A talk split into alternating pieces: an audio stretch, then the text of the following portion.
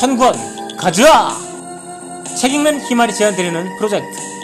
일주일에 두 권, 1년에 100권. 그렇게 10년 동안 천권을 목표로 오늘도 힘차게 출발합니다.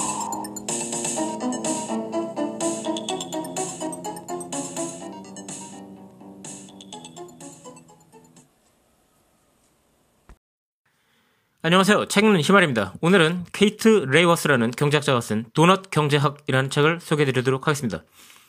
저자가 만약 중용이라는 책을 알았다면 분명히 중용 경제학이라고 했을 텐데요.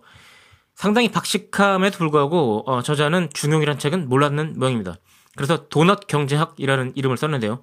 그 얘기는 도넛 모양을 생각해 보시죠. 즉 도넛의 안쪽에도 구멍이 있고 바깥쪽엔 아무것도 없죠. 그래서 그 도넛에 빵이 있는 부분, 그 부분에서 멈추자라는 얘기입니다. 너무 적은 것도 안 되지만 너무 많은 것도 안 된다라고 얘기를 하고 있죠.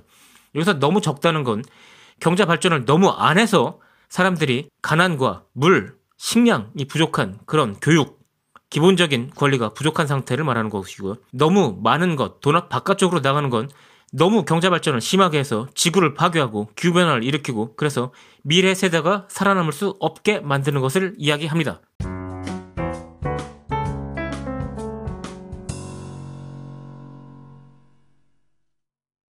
자, 일단 저자가 말하는 도넛의 안쪽부터 살펴보겠습니다.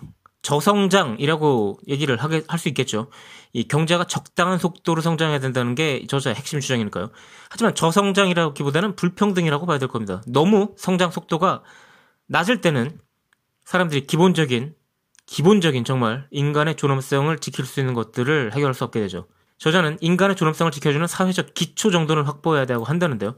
여기는 물론 물과 식량은 당연히 포함되는 거겠지만 교육과 일자리까지 포함합니다. 성평등 같은 것도 대단히 중요한데요. 예를 들어서 현재 GDP 계산 방법에 의하면 여성이 자기 집안일을 하면 GDP에 전혀 포함이 안 되죠. 0입니다. 0. 하지만 그녀가 뭐 가정 도우미를 해서 다른 집에 가서 그 집 집안일을 해주고 돈을 받으면 GDP에 포함됩니다. 이게 얼마나 말도 안 되는 얘기입니까? 여성의 무보수 노동은 경제적 불평등의 기저를 이루는 아주 중요한 문제입니다. 불평등의 문제는 성차별에서 끝나질 않죠.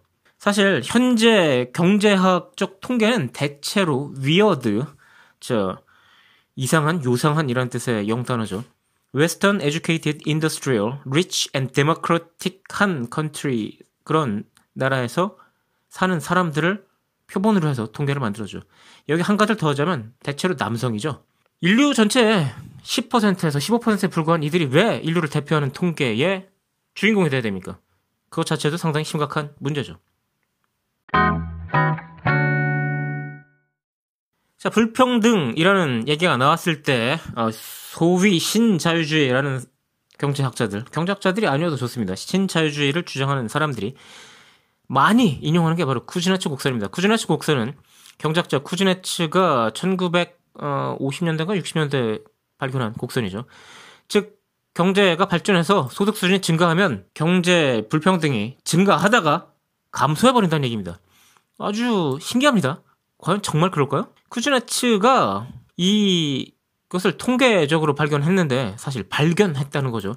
이 사람이 뭘 주장하는 건 아니고 일단 이런 성향을 발견한 다음에 아 그게 진짜 경제가 성장하다 보면 사람들이 결국 불평등의 문제가 잘못이다라고 생각하고 그거를 고치려고 하기 때문이 아닐까라고 그냥 상상을 해본 겁니다. 과연 그럴까요? 실제로 쿠즈네츠가 이 통계치를 작성한 시점은 아까 말씀드렸듯이 1950년대인지 60년대인지 정확하게 기억 안 나는데요. 전쟁 직후입니다. 2차 대전이 끝난 다음이죠. 제가 예전에 다른 팟캐스트에서도 말씀드렸지만 어, 피케티 21세기 자본을 보면은 1, 2차, 양차 대전을 거치면서 인류 전체의 경제적 불평등 크게 감소했습니다. 왜냐? 전쟁이 자산을 파괴하니까요. 자산을 많이 가진 사람이 더 많이 손해를 보겠죠. 그래서 불평등이 완화된 것 뿐입니다. 쿠즈네츠는 우연치 않게 하필이면 그때 통계를 바라보는 바람에 이런 실수를 저질렀습니다. 그때가 쿠즈네츠가 나쁜 사람은 아닙니다. 이 곡선이 나오자마자 정말 경제 성장이 제일 중요하다. 분배는 필요 없다라고 사라, 주장하고 싶은 사람들이 쿠즈네츠 곡선을 인용하면서 별 헛소리를 다 해야 되는데요. 너무 자신의 발견을 곡해를 하니까 쿠즈네츠는 결국 자신의 통계가 좁은 시점에 몇 개 안 되는 국가를 관찰한 거기 때문에 주의를 해야 된다라고 분명히 얘기를 했습니다. 일본화하지 말아달라고. 정말 거의 기회가 있을 때마다 얘기를 했고 결국 어 이것도 시점 정확하게 기억 안 납니다. 1990년대인 거는 제발 좀 그만하라고 공식적으로 이야기를 하기까지 했습니다. 그런데 사람들이 그럽니까? 안 그러죠. 통계를 가지고 장난치는 대표적인 방법이 뭐겠습니까? 그 주석은 싹 빼놓고 갖다 놓는 겁니다. 더군다나 문제는 1990년대에 미국 경제학자인 진 그로스만이고 앨런 쿠르거라는 어, 어, 더맨 더머 같은 사람들인 것 같은데요. 이 사람들이 소위 환경 쿠즈네츠 곡선이라는 것까지 발견했습니다. 환경에 대한 피해도 보니까 경제 상장을 따라 증가하다가 나중엔 감소하더라는 겁니다. 그러니까 불평등 문제뿐만 아니라 환경도 뭐 경제가 어느 정도 성장하면 해결이 되니까 지금 마음대로 파괴도 된다는 얘기죠. 이 사람들 제정신인가요? 어? 양심을 팔아도 정도가 있는 거지.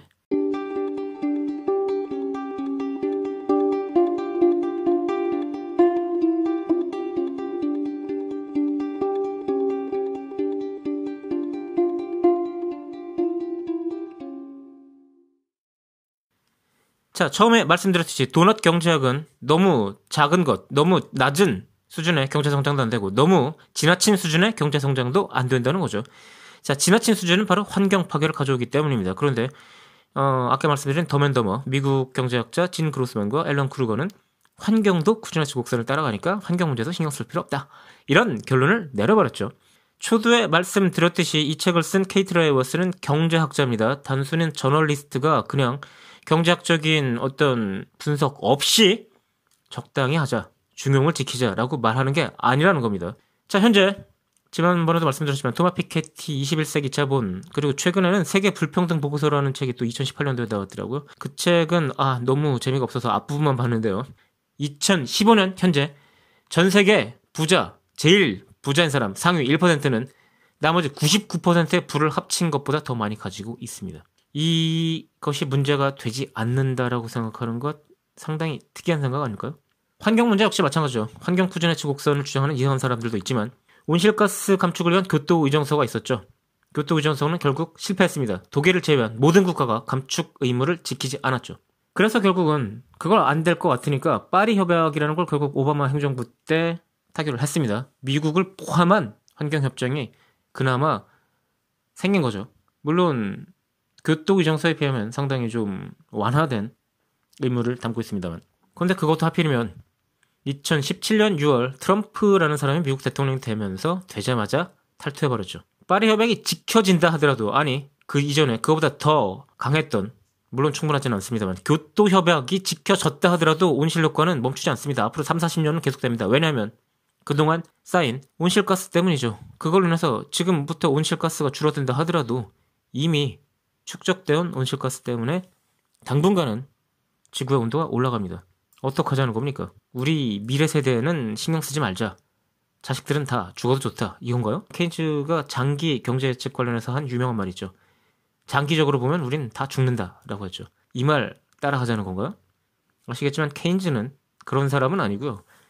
케인즈는 이상하게도 현대 지금 신자유주의들이 떠받들고 있지만 사실은 그 사람들이 보기엔 거의 사회주의적인 주장을 한 사람이었죠. 자, 시장 실패, 승자 독식. 이 경제 환경의 기조에는 기조에는 금융 구조 또한 있습니다. 2008년도 미국발 경제 위기 상황 아시죠? 미국이 잘못해놓고 미국이 오히려 큰 소리를 쳤던 아주 웃기는 상황이었고요.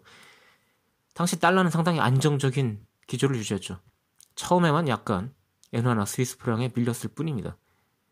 양적 완화라는 이름으로 아주 미친 듯한 돈을 풀어서 전 세계 사람들한테 인플레이션을 수출해서 그걸로 미국은 굉장히 빠른 속도로 금융위기에서 빠져나왔습니다. 기축통화를 가진 나라니까 가능한 일이죠. 하지만 이런 짓을 정말 눈 하나 깜빡 안 하고 하는 미국이라는 나라 어떻게 생각해야 할까요? 자, 아주 문제가 많은 상황. 결국 중용이 필요하다. 너무 적은 것도 안 되겠지만 현재 우리로서는 가속 페달만을 밟으면서 경제 성장을 계속 채찍질하고 있기 때문에 브레이크를 밟아야 될 시점이라고 저자 케이트러 에워스는 얘기합니다. 자, 양적 완화라는 게 무조건 잘못된 걸까요? 아닙니다. 양적 완화, 미국이 최근에 한 양적 완화는 자기네들 살자고 인플레이션을 전 세계에 수출해서 즉 미국이라는 나라에서 그냥 공장에서 물건 만들듯이 종이에 그냥 돈 찍어서 전 세계에 풀었기 때문에 잘못된 겁니다. 실제로는 민중을 위한 양적 완화. 이거는 지금처럼 그런 식으로 금융권에 돈을 푸는 게 아니라 직접 국민들한테 돈을 찍어서 주면 된다는 겁니다. 그렇게 되면 실제로 수혜자와 그 인플레이션에 인플레이션으로 인한 그 부정적 효과를 감내해야 되는 사람들이 갖게 되죠. 이건 말이 됩니다. 그쵸? 지금의 양적 완화가 문제가 되는 건 그걸 수혜 양적 완화로 해서 수혜를 받는 건 일부 대기업들, 아 뭐 상당수의 대기업들이라고 하죠. 상당수의 대기업들과 그 금융 위기를 불러온 그 금융권의 정말 악인들이 수혜를 받고 대부분의 세계 금융 위기랑 전혀 상관도 없었던 세계 국가들의 많은 사람들, 특히 가난한 사람들이 피해를 떠안기 때문입니다. 한 가지만 더 말씀드리겠습니다. 제가 굉장히 좋아하는 경제학자 중에 앵거스 디튼이 있는데요. 대탈주라는 책에서 불평등에 대해서 상당히 상세하게 다룬 사람이죠. 이 사람의 대탈주, 이 책을 보면은 자, 개발원조가 독재, 후진 국가에서 개도국에서 독재만 강화시킨다고 비판하고 있습니다. 왜냐하면 독재자는 외국에서 개발원 조가 들어오기 때문에 자기 세금을 내는 사람들을 잘해줄 필요가 없거든요. 세금 안 걷어도 외부에서 들어오는 돈은 잘 살 수 있기 때문에 국민들을 얼마든지 핍박할 수 있는 겁니다. 군대만 유지하면 되죠. 자, 도넛 경제학은 ODA를 하려면 원조 국민들한테 직접 돈을 주라고 얘기를 하고 있습니다. 아까 얘기한 민중의 양적 완화랑 마찬가지 얘기죠. 돈을 많이 찍어내려면 돈을 찍어서 사람들한테 직접 나눠주라는 거죠. 이왕 송금할 거면 제 생각인데요. 이건 이 책에 나오는 얘기는 아니고 블록체인 활용하면 어떨까요? 실제로 베네수엘라도 그렇고 터키라든가 아, 많은 지역 진짜 경제라는 구조가 고장난 데서 이 블록체인이 실제로 작용된 사례가 있으니까요. 자, 공존, 공유, 그리고 민주화가 인류의 미래라고 한다면 현재의 GDP, GDP 성장만을 죽어라 하고 따지는 그런 경제학보다는 도넛 경제학이 더 어울린다는 생각을 했습니다. 이 책을 보면서 말입니다. 도넛 경제학, 뜬구름 잡는 소리처럼 들릴 수도 있겠습니다. 경제 중용이라니 그 무슨 소리냐라고 할 수도 있겠죠. 하지만 현재 경제학에 대해서 대안을 제시할 수 있는 그런 목소리라고 저는 생각을 합니다. 이 책 케이트 라이버스의 도넛 경제학 솔직히 말씀드려서 재미는 없습니다. 하지만 별 다섯 개, 네 개 분명히 줄 수 있는 아주 중요한 메시지를 담고 있는 책이라고 생각하면서 그 말씀 드리면서 오늘 책 읽는 힘을 청구한 가져 물러가도록 하겠습니다. 다음 이 시간에 또 뵙겠습니다.